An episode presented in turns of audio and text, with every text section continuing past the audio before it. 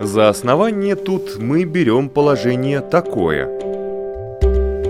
Из ничего не творится ничто по божественной воле.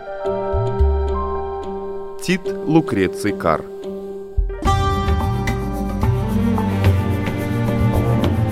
Дерзкие теории Смелые гипотезы Предположения, которые завтра могут стать аксиомами.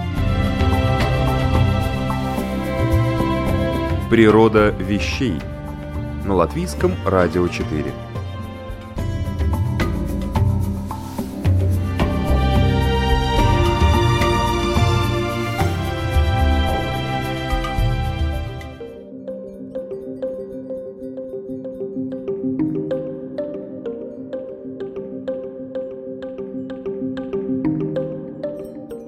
Добрый день, друзья и любители узнавать интересные факты о разных объектах, явлениях и процессах, происходящих в большом и микроскопическом мирах. В эфире программа «Природа вещей» и я, ее ведущая Людмила Вавинска. В мире действительно есть много непонятных, удивительных, а иногда и просто фантастических вещей. И среди них почетное место занимает клетка – все мы, живые существа, состоим из этих кирпичиков, основы основ нашего существования, клеток.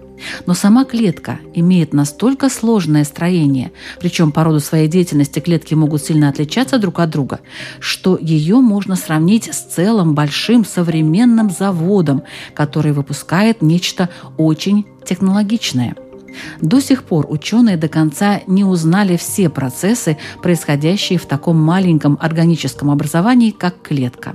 И, конечно, за полчаса, выделенных нашей программе, мы тоже не успеем рассказать все и даже то, что они уже знают, я имею в виду ученых. Однако главное, то есть природу клетки, надеюсь, мы раскроем. И поможет нам в этом доктор биологических наук, ведущий научный сотрудник лаборатории молекулярной генетики Рижского университета имени Страдания Инессе Чакстане. Добрый день. Здравствуйте. Давайте начнем с азов. Что такое клетка с точки зрения молекулярного биолога? Клетка – это как бы самый маленький организм, которого мы стараемся изучать, и мы стараемся ее понять, и стараемся смотреть не только на клетку как одну единицу, но и на клетку как маленькую частицу большого организма. Потому что мы знаем, что мы как люди, мы состоим из много органов. Например, у нас есть кожа, у нас есть сердце и сосуды и все такое. И все эти органы абсолютно все в нас состоит из тканей, и ткани состоит из клеток и междуклеточной жидкости, жидкости да, веществом. И обычно, когда мы, например, заболеваем, это значит, что что-то в наших клетках не так, что-то им не нравится. То есть в самом-самом маленьком уровне, если что-то не ходит так, как надо, не так, как запрограммировано, это может отзываться на весь наш организм. Даже если есть дисфункция, если не работает один тип клеток, у нас может быть очень-очень большие проблемы. Например, такой очень экстремальный пример было бы дистрофия мускулов. Обычно это генетическое заболевание, обычно это у мальчиков, потому что это проблема в одной из хромосом, X-хромосом, которая у нас женщин есть два, у мальчиков есть только одна – и вот если у них есть вот эта мутация, что-то неправильно в этом геноме, в этой клетке, то у них вот эти клетки мускулов, они просто не работают нормально. И вот они остаются дистрофичными. Обычно до где-то 10 или 11 лет они уже в колясках. И умирают они в основном из-за того, что вот эти клетки мускулов, также и наше сердце, это тоже мускул, да, он просто не вырабатывает эти протеины, не работает как надо.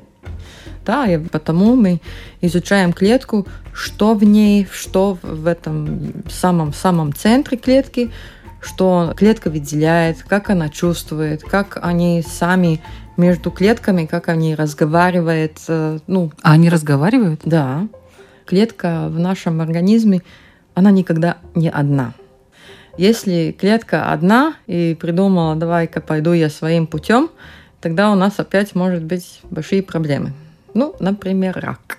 Да, ну, с раком это немножко труднее, там другая история, но клетки все время в контакте с тем, что вокруг.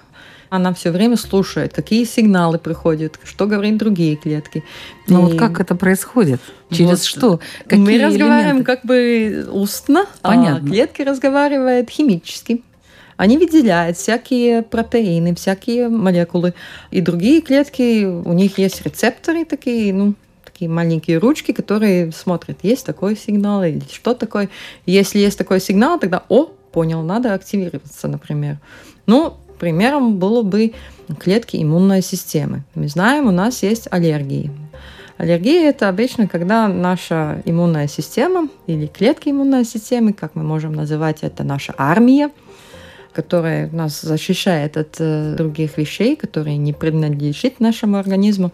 Если они увидели что-то, что нашему организму не надо, что вредно, да, по их мнению, тогда они атакуют их. И это один сигнал. Другой сигнал, пример может быть стволовые клетки, например, из которых Кровот... родится, да. кровотворение. Происходит. Да, кровотворение происходит, да. Они все время это не происходит, только когда есть сигнал, вот надо новую порцию, тогда у них есть сигнал, тогда будем делиться, будем делать новые клетки. И это очень-очень уникальное вообще-то, когда мы думаем о нашем организме, как он построен и как клетки работают. Эта программа такая филигранная и такая скрупулезная. Там, если вот малейший дисбаланс, малейшая ошибка, более или менее проблемы. Иногда нет никаких проблем, но может быть проблемы. Так что это очень коротко о клеток.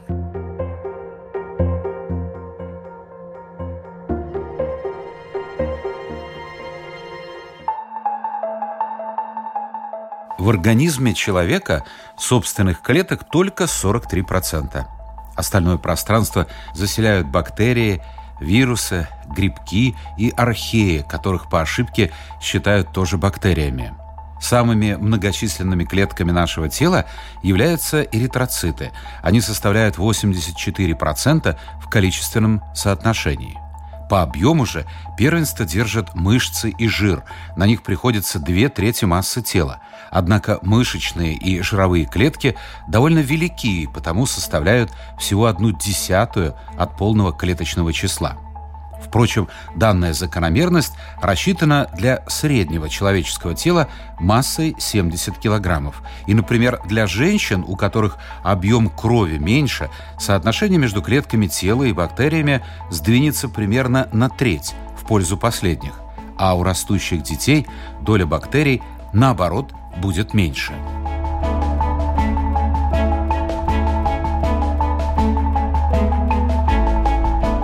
Раньше мы в школе изучали клетку, даже рисовали ее, я помню эти рисунки. Там ничего не было такого сложного. Это, конечно, школьный курс. Но сейчас я понимаю, что даже ядро клетки – это уже целая система, которая развивается, реагирует, как вы говорите, разговаривает, передает что-то, что-то получает и таким образом функционирует. Да. Если мы смотрим на клетку, конечно, в микроскопе, обычном э, микроскопе, мы много чего не увидим. Мы увидим ядро, наверное. Так и без электронного микроскопа мы ничего больше, так там, может быть, да, мембрану мы увидим и все. Но в клетке есть вот это, если мы используем микроскопы довольно-таки более сильные, тогда мы можем увидеть, что там, в общем-то, клетка – это такой переполненный трамвай, если можно так э, говорить, потому что ядро переполненный трамвай. Клетка очень экономична, она не будет делать то, что ей не надо, она не будет сохранять то, что ей не надо. В клетке есть ядро и есть, например, лизосомы. Это ее мусорник. То, что не надо, все, пошли в лизосому, там все будет уничтожено. А как она определяет, что надо, что не надо? Опять слушая, что вокруг есть, если есть какой-то перебор чего-то, ну, то есть, например, в среде есть достаточно еды. Ну, для клетки не а надо а чем никакие... питается клетка? Там... Клетка питается энергию, она получает, конечно, кислород, всякие протеины, всякие химические молекулы. То, что мы едим, то в нашем пищеварении перерабатывается как бы на маленькие частицы, которые клетки может тогда использовать для своей еды, если так можно сказать. Ну, и, конечно, у нас нет... Ну, вот послушайте, вот интересно, а как они едят клетки? Ну, мы говорим едят, но официально они... Через мембраны проходят, да? Да, через мембраны эти есть... вещества. Э, да, мембраны, есть и поры, но в основном это очень э, такое страшное слово АТП, аденозин трифосфат. Такой, это энергия. Это энергия, которую получает клетка, она сама вырабатывает, если есть все частицы, из чего сделать этот АТФ. И это, конечно, получается из э, среды. Также нужен кислород и другие всякие там химические вещества. Потому что если мы так смотрим на все, ну все химия. Мы же сами тоже химия. ДНК – это углерод, это кислород, это азот, это водород.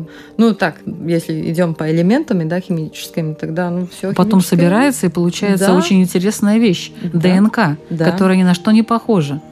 Да, ну, ДНК и РНК, нуклеиновые кислоты, да. ДНК вообще очень-очень интересная вещь. Как она вообще развивалась, смотря на эволюцию, да, как... Скажем о том, что ДНК находится в ядре клетки. Да, да. ДНК находится в клетке, и ДНК – это как бы план. Если мы сравниваем клетку с компьютером, тогда ДНК – это вот этот hard drive. Жесткий диск? Жесткий диск. Это жесткий диск, который содержит всю информацию о том, что вам нужно, ну, например, в компьютере, да.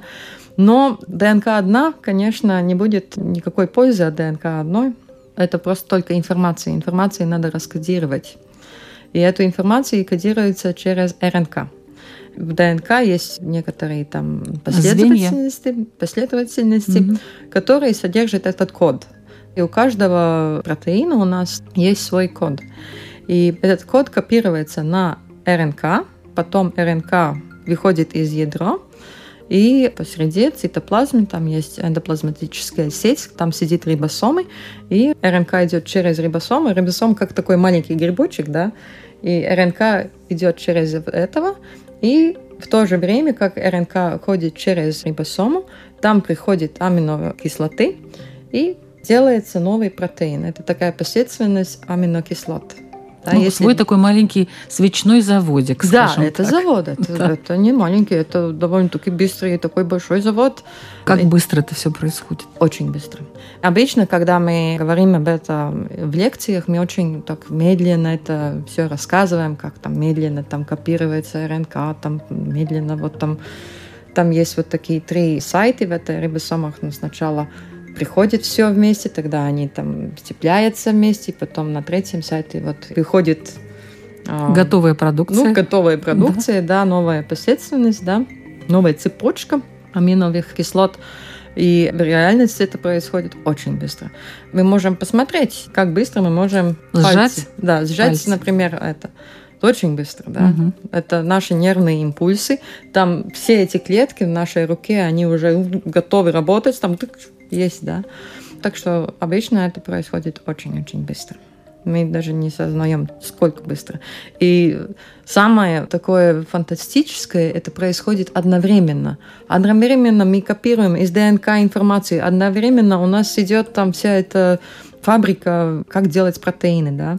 Вот и эта цепочка выходит из этой маленькой рибосомы, в этой нити, и там они Потом вот эта цепочка тогда ее как бы конформирует, там, слаживает правильно, как надо.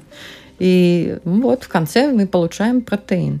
У нас есть еще много органел, а просто не буду войти в этих, но протеины это самое-самое главное, что в клетках есть. Протеины это белки, да, тоже белки, протеины, белок это одно и то же.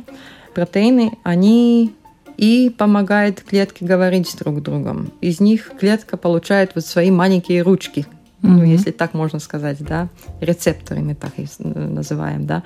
Протеины делают структуру клеток, потому что у клетки есть тоже скелет. Скелет? Да. Да. Ну, не у каждой, да. Ну, например, ну, у крововой клетки скелет, ну, не такой. -то. Ей не надо большой клетки. Клетка она крови. должна была, э, да, ну, эритроцит да. красный, да? да. Она должна быть очень Более гибкой. Да, гибкой. Угу. Например, наш сердечный мускул, да, у него есть свой скелет. А ну, из чего он делается? Из протеинов. Да. То есть они могут быть и гибкими, они могут быть Да, и более такими да. плотными, да? У нас есть примерно 25 тысяч до 30 тысяч генов. Да? Ну, то есть, как бы файлы на компьютере, да. Но протеины у нас есть более 100 тысяч. И они очень-очень разные, да. Они могут делать структуры. Протеины тоже, они энзимы, ну, ферменты, да. Все ферменты тоже протеины, да. Без ферментов клетка вообще не может выжить, потому что каждое дело, что делается в клетке, нужен протеин, да. Так что я бы сказала, что очень трудно сказать, что ДНК – это король всего. Я бы сказала протеин. Да, это продукт, и без этого вообще ничего не происходит.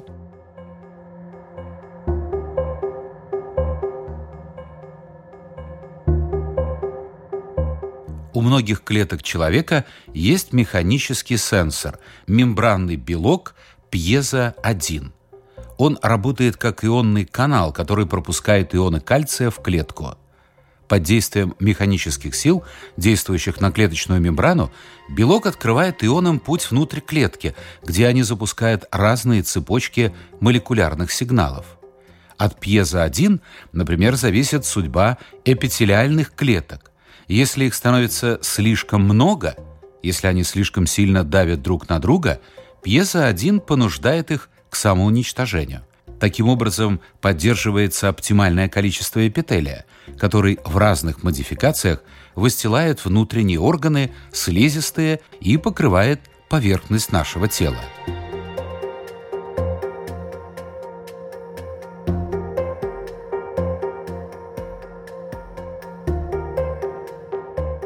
Что еще есть в клетке? Что еще есть в клетке без ДНК, РНК, протеинов? В клетке есть еще, конечно, плазматические мембраны. Они делаются из эм, фосфолипидов. Это как и жир. да, такие молекулы. Ну, конечно, это не тот жир, который у нас в свинине есть, да, но есть всякие, там есть, а, там есть это станции энергии. Мы это называем митохондрии. Митохондрии у нас есть в клетке много.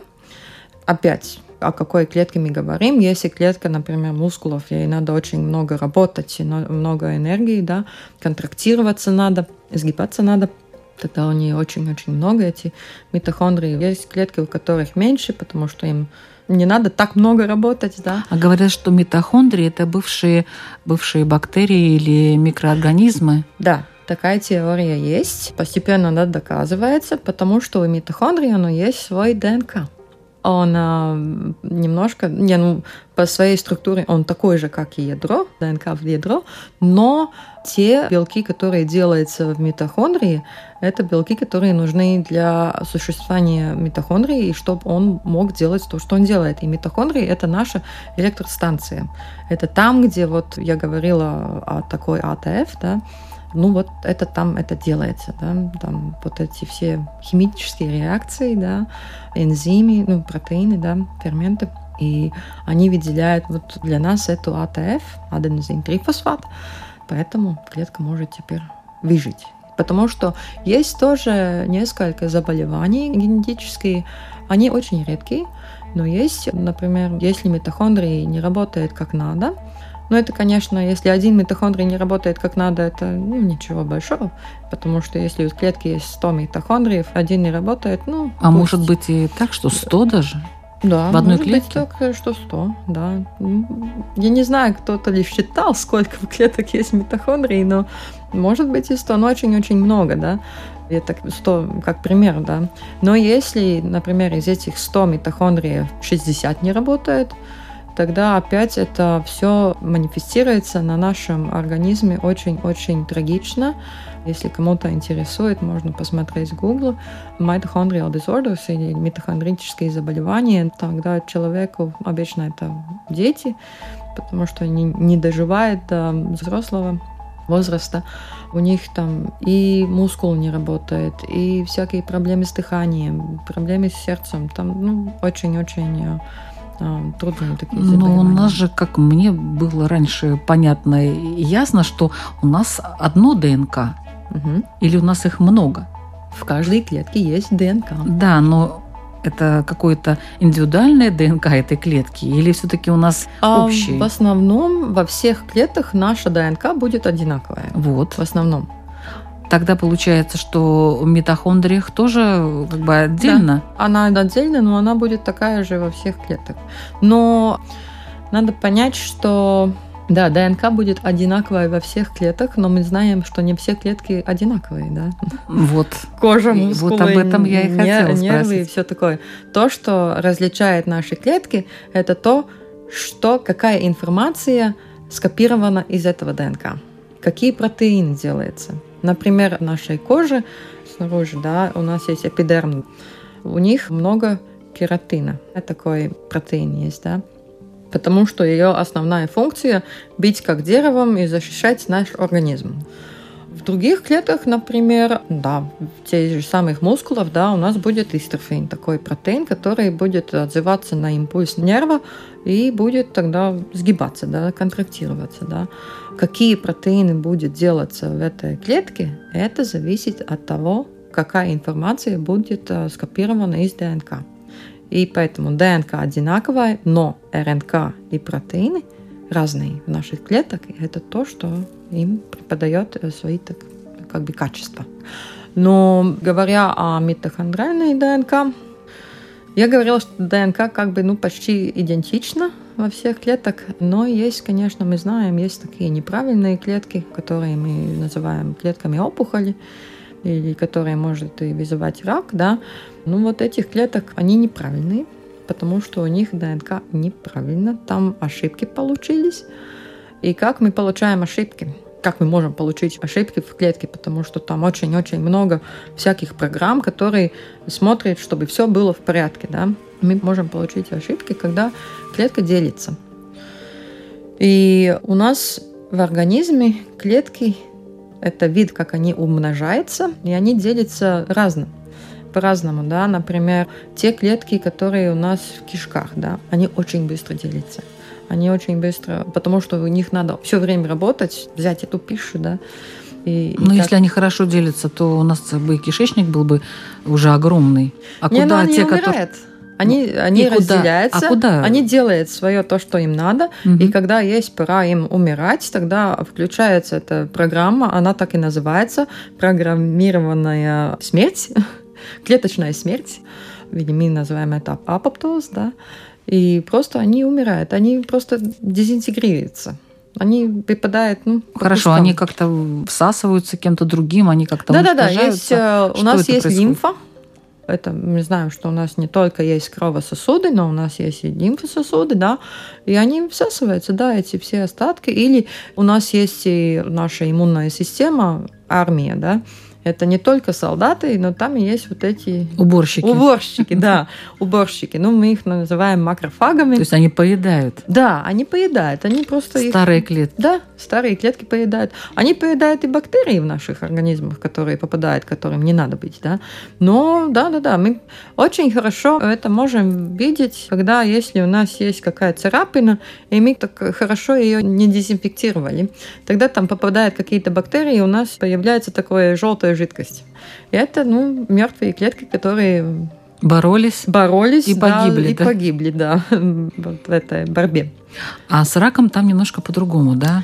Да, они не ну, понимают, что это враг. Да, они сами, конечно, ничего не понимают, они просто живет, потому что это ее главная функция жить. И если ей нет программы, что надо умереть, тогда она живет э, бессмертно, да. Но говорят, что раковые клетки как раз таки они бессмертные. Да, поэтому я всегда, когда кто-то говорит, что хочет быть бессмертным, я всегда говорю, будьте осторожны, что вы хотите потому что раковые клетки, да, они бессмертны. До сих пор в многих лабораториях используются клетки рака, Генриетта Лакс, которых выделили из э, рака матки в 1952 или 1953 году.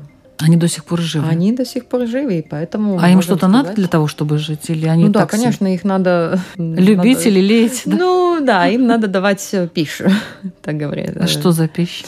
Пища, она. Они же человечиной питаются, насколько я поняла. Не, не, не, не, не. Мы клетки мы выращиваем в лаборатории, мы им даем жидкую пищу, которая состоит из очень много компонентов, там много аминовых кислот, там много органических всяких соединений, там много неорганических, там всякие соли, чтобы были всякие химические дельцы. И Так что, да, да, есть, но они... Но они живут и они живут, очень да. долго. Мы и можем будут- эти клетки можем и замораживать.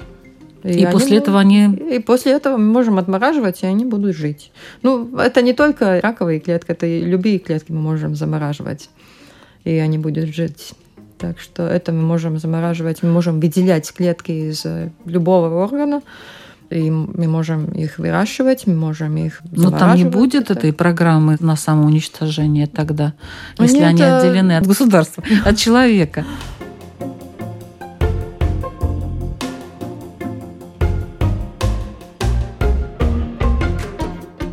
Хотя роговица глаза может восстанавливаться всего за один день, линза и другие области глаза не меняются. То же самое происходит и с нейронами в коре головного мозга, наружного слоя мозга, который отвечает за память, мышление, язык, внимание и сознание. Они остаются с нами от рождения до смерти. Поскольку они не заменяются, потеря этих клеток приводит к серьезным недугам. Но есть и хорошая новость. Другие области мозга, обонятельная луковица, которая отвечает за запах, и гиппокам, отвечающие за обучение, могут обновляться и обновляются.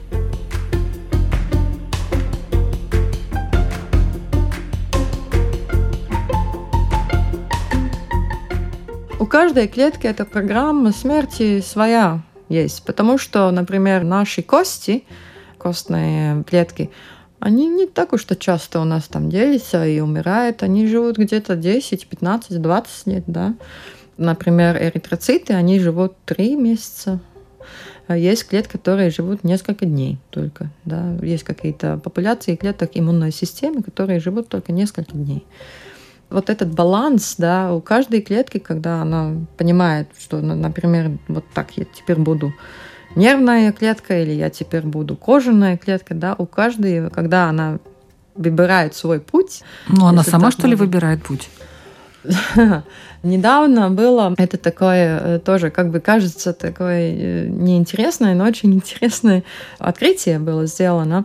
Люди старались понять, ну, люди очень стараются понять, как клетка выбирает, кем она будет. Ну, конечно, та клетка в нашем большом взрослом организме, ну, не, нет большой... Нету там- выбора. Нету выбора, да. Там уже понятно. Там понятно. Но когда эмбрионе, эмбрион, да, это зависит от того, где она находится. Ну, конечно, сначала, когда это зигота, когда она делится, они все равные, да, но тогда есть вот это, например, 16 клеток, ого, это уже много. Они уже чувствуют, что, ага, есть другие клетки посреди нас, да, посреди меня, да, не, они перестают быть эгоистичными, э, они начинают жить дружно. Да, и вот э, как из-за того, где она находится в этом мячике, да, Мгм. морл, когда они больше вырастают, да, тогда, ну вот, соответственно, где они находятся, тем она и будет. Сначала, конечно, То есть а, наверху, она наверху, значит, я буду головой, внизу я буду ногами. Ну, это очень далеко до ног и головы, но да, когда бластоциста у нас есть, э, когда она в матку попадает, да, и она имплантируется в этой стенке матки, да, тогда развивается такое примитивная такое, такая планка, да, ну, тарелка, не знаю, как сказать, ну, как бумага такой маленький, Мгм. такой лист- Листочек. листочек да. Первичный Да, такой. первичный листочек, если так можно сказать. И посреди первичного листочка есть вот такая первичная трубка. И вот, э, да. Но это уже деление клеток. да, это уже поздно. уже- это Нужно уже раньше смотреть, в Нет, более там тоже они стадию. выбирают, там тоже они выбирают, они будет э, эндодерма, эктодерма или мезодерма. Если она выбирает, что она будет, например, эктодермальной, то есть снаружи она больше, тогда из нее будет э, развиваться наша нервная система. Может быть, там какая-то конкуренция между клетками есть. Вот кто-то занимает лучшие места, э, я буду нервной клеткой. Все, остальные все давайте вот туда, куда-нибудь в пищевод идите. Нет, они больше идет как компании, как команда она идет. Ага. Да? Это не будет так, что вот, вот здесь, например, у меня будет э, нервная клетка, и здесь будет нервная клетка, и здесь. А посреди что-то другое. Они физически находятся очень рядом с собой, да. Нет смысла от нервной клетки где-то эмбриона это пер, ну, может, гормоны матери так э, влияют да. на них, что они становятся уже какими-то а, в какую-то сторону и идут. то, что какой градиент есть веществ как, э, ну, например, если мы смотрим так вертикально, например, на головном полюсе, да, там будет больше каких-то других веществ, mm-hmm. на внизу вот. меньше таких веществ. То да. есть есть какие-то медиаторы, которые да, да, да, да. вызывают определенные реакции, и клетка решает как бы сама, но сама не сама решает, что вот я буду ну, тем да, тем. Потому, ну, я свою диссертацию делала на развитии сердца и кровососудной системы. Я смотрела, как а, дефицит витамина А воздействует воздействует на молекулярное развитие сердца, сердца mm-hmm. и кровососудов и у эмбрионов. Ну, мы смотрели, конечно, не на людей, мы смотрели это в птичьих моделях, да, перепелки mm-hmm. мы использовали. У нас была такая модель, которая была дефицитным витамином А. Ну вот, и мое задание было раскрыть, которая молекула, почему вот когда нет витамина А, почему тогда сердце развивается очень ненормально, и эмбрион умирает. И да, и вот, например, э, витамин А, он больше нужен, вот эти ретиноиды больше нужны для развития сердца, да. Но тоже вот это, это фантастично, как наш организм, он регулирует все, потому что если у нас будет слишком много витамина А, тогда опять у нас будет проблемы. Тогда и нервная система не будет нормально развиваться. Опять там будут какие-то мутанты, сердце и все такое. Вот этот маленький баланс, который нужен, и как организм понимает, что Хорошо, теперь достаточно витамина А, потому что нормально у нас витамин А в нашем как бы, климатической зоне, он достаточно, и мы очень не слышим о дефиците А. Э, Только здесь, АД. Да. Только АД, да. Но э, он у нас все равно, э, из пищи он у нас остается в печени. В печени? Витамин А у нас сохраняется в печени. Тогда, когда надо, она выделяет, ну, вот, дает ну вот клетки же решают, правильно? Достаточно этого витамина, недостаточно. Ну вот это очень или, интересный Или все-таки мы решаем? Это, нет, это не мир. Э, Думая это, о том, что вот Мы давайте об этом не думаем. Наша повседневная жизнь, мы не сидим, не думаем, а может быть надо теперь витамин А. В каком-то мере наша вегетативная нервная система дает нам об этом знать, что нам надо как-то наши клетки дает нам знать, что а, надо вот такое. Потому что были такие случаи мне, поскольку у меня была немножко анемия, мне надо этого железа. Ну вот и есть у меня действительно некоторые такие дни, когда вот просто хочется свеклу. Ну так хочется свеклу, там много железа есть, и так, ну, просто там, я не чувствую плохо, но просто хочется свеклу, да, ну, это так я для себя так поняла, что, ага, наверное, надо железо какое-то. Но мы состоим из клеток. Клетки нами управляют? Вот говорят, мы состоим из бактерий еще. Бактерий у нас много. Бактерий у нас, кстати, больше, чем клеток. Да. Говорят, да? да. Чуть ли не в 10 раз. Если мы идем по номерам, да, число бактерий 10 или 20 раз больше. Кто же нами управляет? Это очень хороший вопрос. Из биологической точки зрения и физиологической, да, я бы сказала, нами мы управляем мозг. Организмом управляет большинство мозг. А, Причем в основном спиной. А, ну, сигнал идет, сигнал идет отсюда, от головы. Ну, я же думаю, что мне надо нет, автоматически отдергиваете. Есть какие-то, вещи, которые идет автоматически, есть какие-то вещи, которые не идет автоматически. Когда я разговариваю, мне же мозг дает, ну, чтобы я это вторичное, по-моему. Первичное – это то, что происходит ну, в организме. Да, у нас есть... Э, Если бы нами не управляли, вот э, спиной мозг не взял на себя эту функцию, то я думаю, что не работали бы ни почки, ни печень, ни сердце, ни, ни что-то еще, правильно? Ну, я бы не согласилась, потому что те люди, у которых есть перелом горла, ну, шеи, mm-hmm. и которые парализованы от шеи вниз, у них же сердце работает. Они же кушать может, они же иногда разговаривать может. Но спинной мозг в таком случае не работает разве? Это трудно так сказать, что спинной мозг вот работает до вот этой точки зрения, и тогда работает только головной мозг. Это все связано с собой. И наш организм все связан.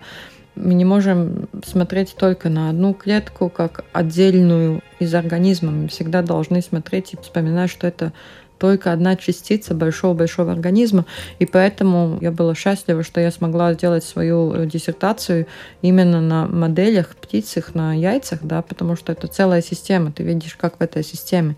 Если потом я смотрела, конечно, если моя молекула, которую я открыла, да, которая такая ключевая для этого феномена, да, тогда я могу смотреть в клетках, если работает так или нет, ну, в лаборатории, да, клеточных культурах. Но сначала в системе надо смотреть, потому что это самое главное. Это будет дать самый более верный ответ.